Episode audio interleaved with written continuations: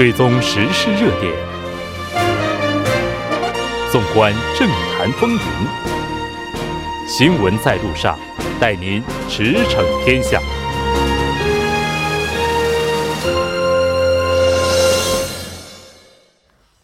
了解最新热点焦点，锁定调频 10.3 新闻在路上。在接下来的半个小时，将为您带来此时此刻主要新闻，聚焦分析以及数据有话说。广告过后马上回来。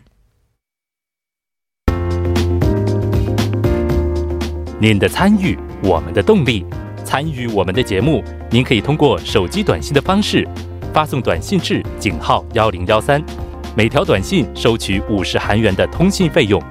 您也可以登录我们的官网 tbs.show.kr 收听更多回放。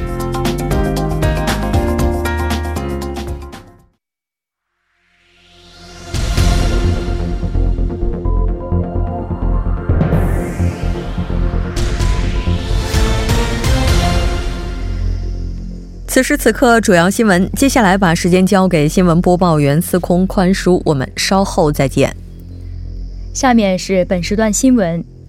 韩国政府对经济下行风险扩大，经济指标下滑保持警惕。企划财政部在最新经济动向5月刊中评价称，第一季度由于受到全球经济快速放缓以及半导体行业不景气等影响，韩国经济下行风险增大。不仅如此，矿工产业、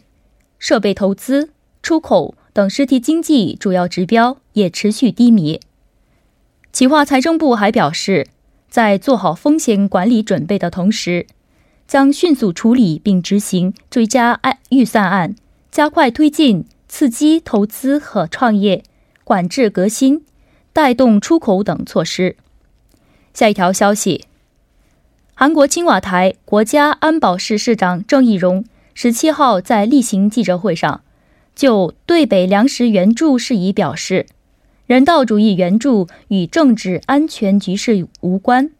政府将继续争取提供粮食援助。针对北韩发射短程导弹是否会影响粮食援助的提问，他表示，不管半岛安全局势如何，韩国政府应基于同胞情谊和人道主义原则对待这一问题。他说，政府已制定对北援助的原则，正在树立具体计划，有望在近期公之于众。另外，就部分媒体报道的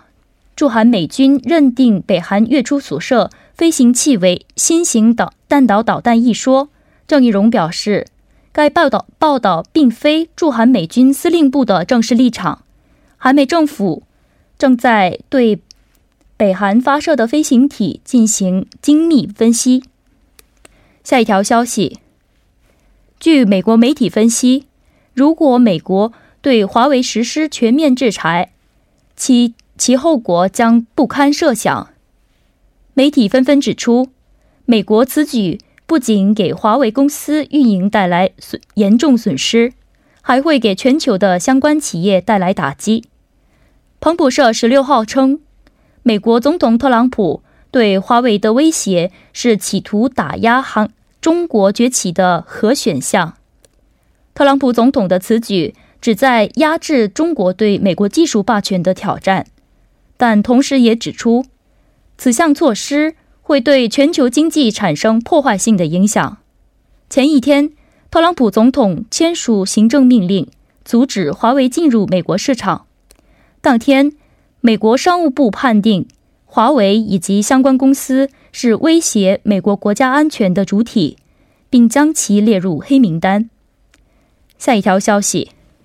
近期，首尔市白天最高温度已经达到30度左右，气温已经升到酷暑的程度，因此首尔市政府从15号开始启动应对酷暑的灾难安全对策。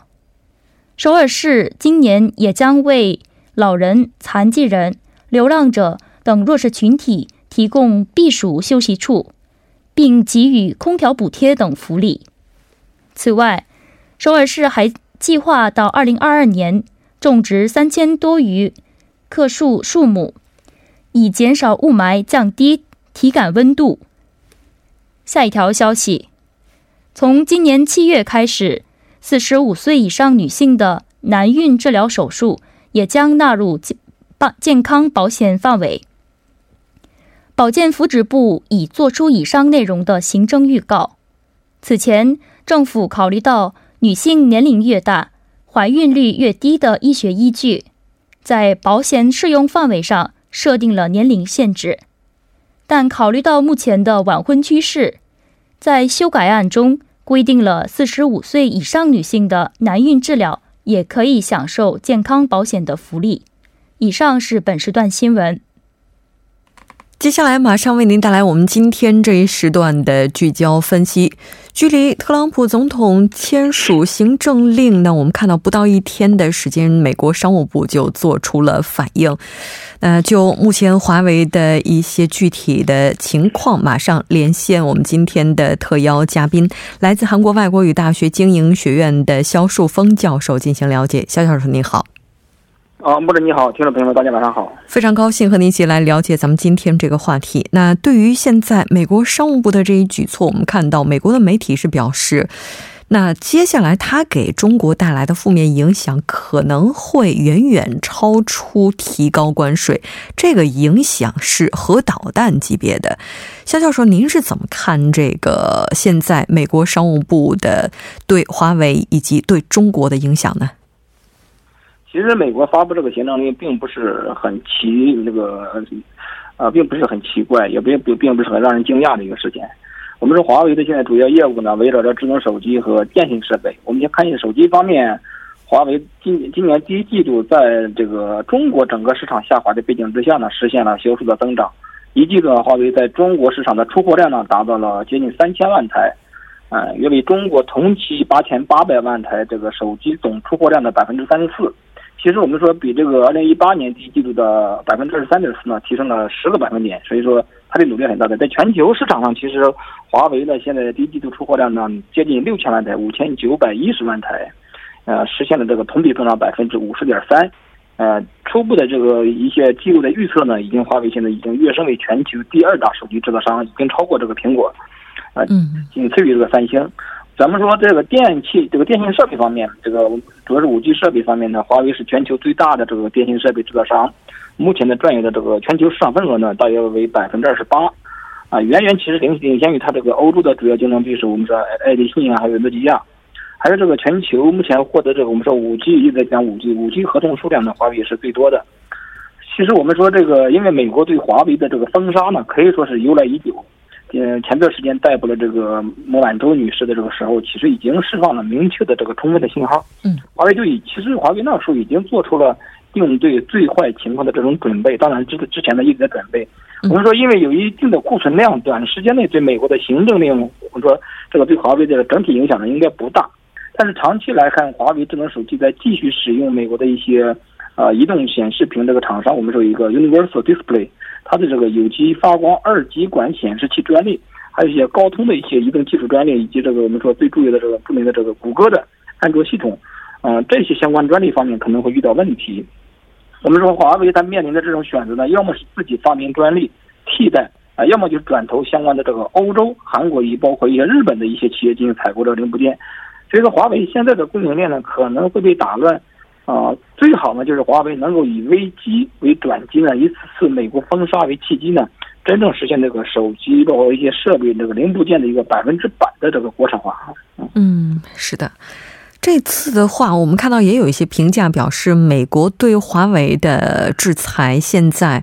也算得上是 杀敌1000自损800的行为。 那这个行政令其实给美国自己带来的影响， 我们看到各方分析都表示是不小的。 其实就像我们目前中美之间的贸易争端一样， 将华为列入实体清单， 对美国来说也是有利有弊。 在美国的政府， 特朗普他行政方面， 他认为呢， 在权衡之下， 可能利呢大于弊， 所以才会下达行政令。 当然我们已经提到， 华为一直向美国的公司， 包括英特尔， 还有高通， 一些微讯这些公司， 采购这些零部件， 还有获取一些专利，交专利费。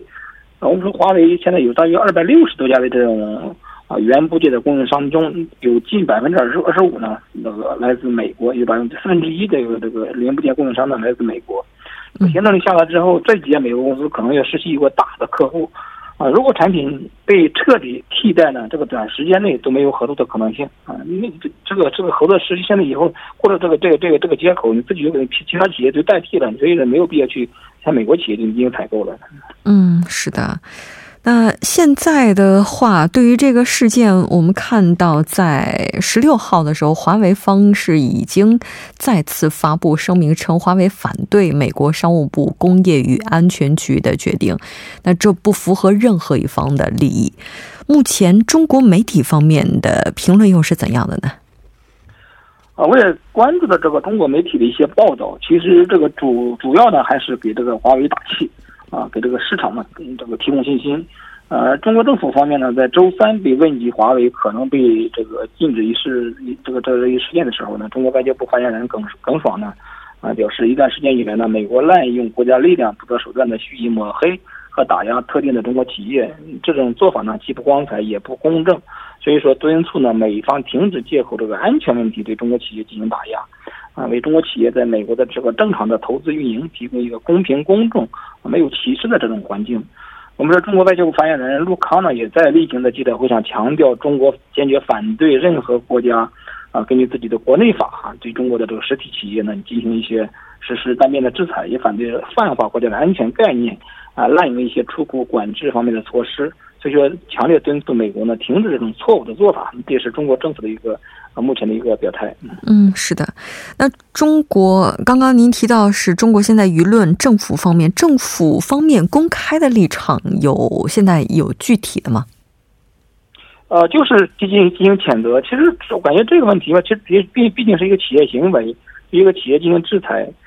其实中国政府现在能做的也只能是进行对美国的这种方式进行谴责、进行批评。目前我们中国是否会这个出台一些一些措施、反制措施，它也可以看作是一个贸易战的一个延伸。中国会是否会出一些反制措施，我们要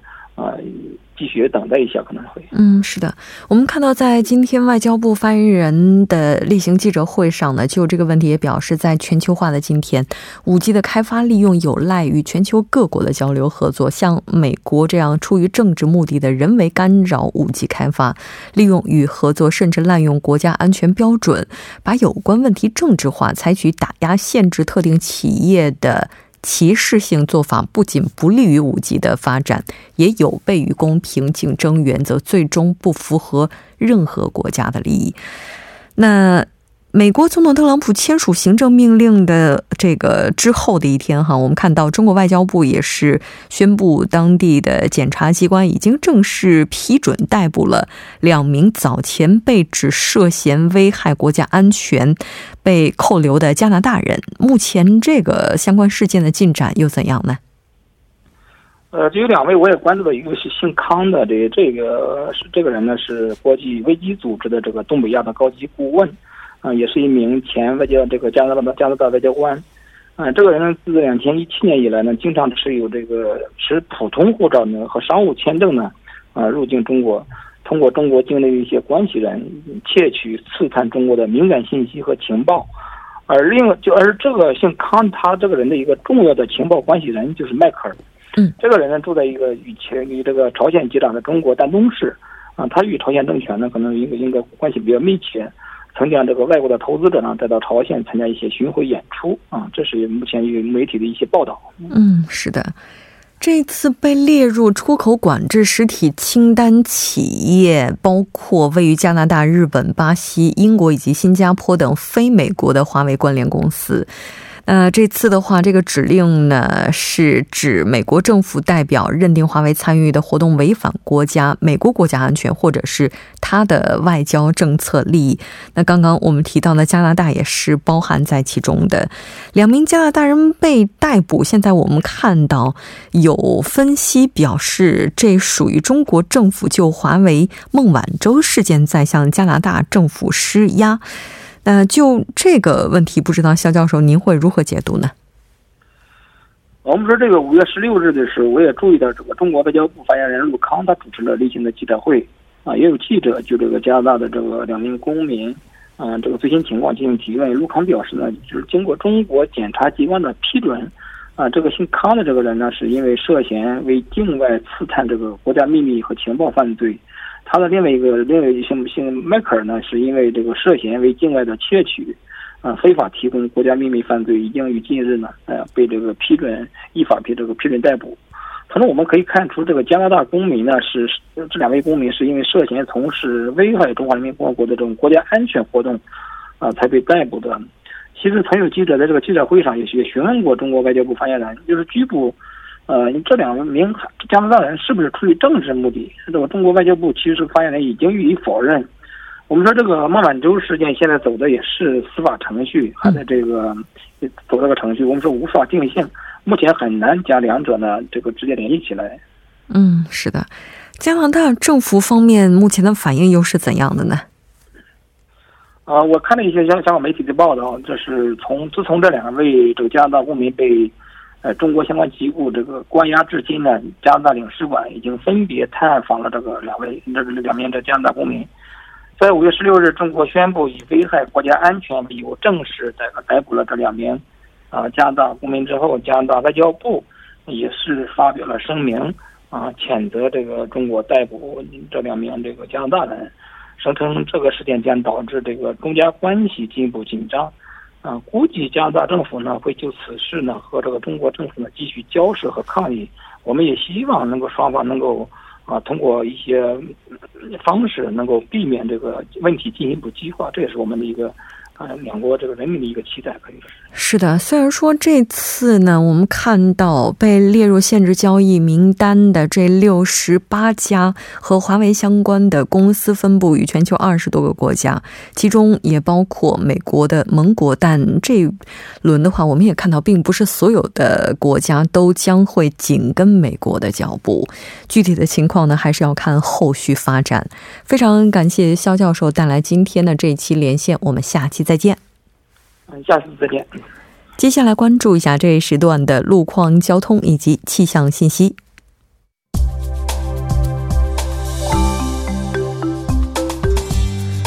晚间6点48分，依然受程琛为您带来这一时段的路况和天气播报。我们先来关注一下首尔市交通情报科发来的晚高峰实时路况。第一条消息呢，来自南部循环路至新林站，并且呢一直延伸至凤览桥这一路段。目前在该路段的下行车道上发生了一起追尾事故，相关负责人员正在处理事故之中。那受其影响呢，该路段目前路况比较复杂，还望途经的车主们参考相应路段，小心驾驶。好，接下来是在江边北路依山方向马浦大桥至西江大桥这一路段，目前呢在该路段的2车道上停靠着一辆故障车辆，受其影响，后续路段从东湖大桥开始拥堵严重，还望后续车辆保持安全车距，提前变道行驶。好，最后我们再来看一下城市天气预报，首尔多云，19度到26度。好的，以上就是这一时段的天气与路况信息，我们稍后再见。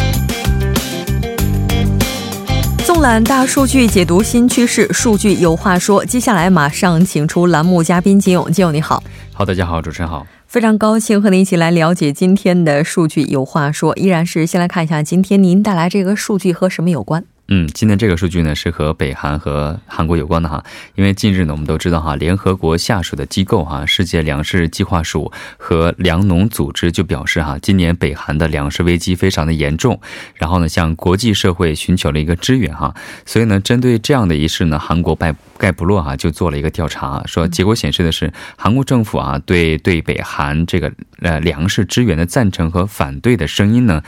应该算是比较持平的一个状态。是的，这具体的数据情况呢，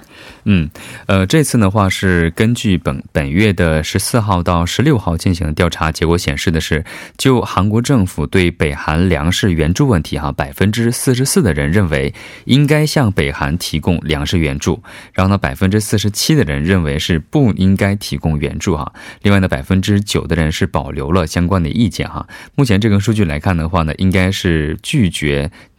就是向北韩提供援助是多了3%哈， 然后呢表示呢应该向北韩支援粮食的主要群体呢是40多岁， 占了最多哈，占了61%。 然后呢共同民主党支持层当中哈 67%的人是表示应该支援的， 然后正义党支持层当中哈 71%， 然后呢倾向进步层的话是68% 等这样的一个数据哈。 然后呢表示呢不应该向北韩支援粮食的人群 当中哈，60多岁人群当中哈有 57%的人表示应该拒绝， 就是不应该向北韩支援。 然后呢自由韩国党的支持层当中哈有 78% 是表示不应该支援的， 然后呢倾向保守层的话呢是 66%， 说应该不应该支援的。 是的， 这我们希望政治的归政治，经济的归经济，援助的归援助，目前看来从这个数据上哈是并没有那么容易的。就北韩是否会在今后履行南北协议一是目前这个老百姓的看法是怎么样的呢？ 就北韩呢是否会在今后啊遵守韩半岛无核化、 中战宣言、 和平协定 等这些协议的内容的提问哈， 26%的国民认为呢会遵守， 非常的低了哈， 有 61%的国民是认为不会遵守相关的一些协定哈， 可以说否定的态度非常的多哈。 然后呢 14%的人是保留了相关的意见。 然后呢对履行这个协议乐观态度呢是从 2018年 的第一次会谈是 58% 乐观的倾向哈， 然后呢到第二次第三次会谈的时候呢是降到了 49%， 然后呢再到 12月份的时候是降到了 38%， 直到现在的 26% 哈。 可以说从 第一次南北韩首脑会谈开始到现在一直是出现了一个持续下降的一个趋势哈。 然后呢在今年2月份确定的 第二次美北首脑会谈场所后进行的调查当中哈， 北韩协议履行乐观论略为是增加的， 为 46% 哈， 但是呢这次调查当中哈是降至了 26%。 然后呢举世瞩目的第二次美北首脑会谈未能达成协议啊， 当时然后最近呢也是北韩河内无宣言， 对无宣言。 然后呢最近还有北韩经常连续发射了几次的这样的一个导弹事件哈， 也是让韩国国民们对这次北韩的认识呢重新回到了427 南北韩首脑会谈之前 前的这样的一个状态。 是的， 那现在的情况我们看到南北之间这个沟通啊确实是遇阻了。 最新的消息， 韩国政府批准开城韩企代表访北， 那这也应该会给南北之间带来一丝缓和的时机哈。 那如果北韩不契合的话， 那韩国国民这个 当前提条件转换的时候， 又是否觉得应该要提供对北的援助呢？ 这次调查当中也是调查到了这些， 如果北韩不契合的话呢， 54%的国民是认为应该停止一切对北韩的支援的。 然后呢有 38%的人认为即使不契合也应该维持人道主义对北进行支援，然后呢 8%的人是保留了相关的意见哈。然后呢如果北韩不契合呢， 应该停止一切对北的支援的意见当中哈， 20多岁、 60多岁人群有 60% 是表示赞同的。 然后 30多岁和50多岁人群当中哈有 50% 是表示同意， 然后呢 40多岁当中啊 是 42%的人表示同意的。那各个支持政党从他们这个不同的数据情况来看有什么特点呢？ 从这个各个政党来看的话呢， 97%的自由韩国党的支持者是认为应该停止一切对北韩的支援， 然后呢共同民主党和正义党的支持者当中哈， 约有 60%的人认为是应该 维持人道主义援助， 然后在没有这个支持政党的无党派人士当中哈， 停止一切援助的声音是占到了 60%， 然后维持援助的话是占了 20%。嗯，是的，数据基础呢？ 这次调查的话是本月14号到16号 以手机 RDD 的标准框架中随机抽取的， 然后呢是针对全国 1002名 19岁以上的 成年男女为对象的一个电话 查询的方式。 误差呢是在 95% 信赖度的情况下， 上下有 3.1% 的误差， 然后呢应答率呢是达到了 17%。 嗯，是的，那当然这是现阶段的数据调查情况，随着韩国政府批准开城韩籍代表访北，那就接下来这个行程又会给目前的舆论带来怎样的影响，我们也会关注。非常感谢金宇，我们下期再见。好，再见。那整点过后马上回来。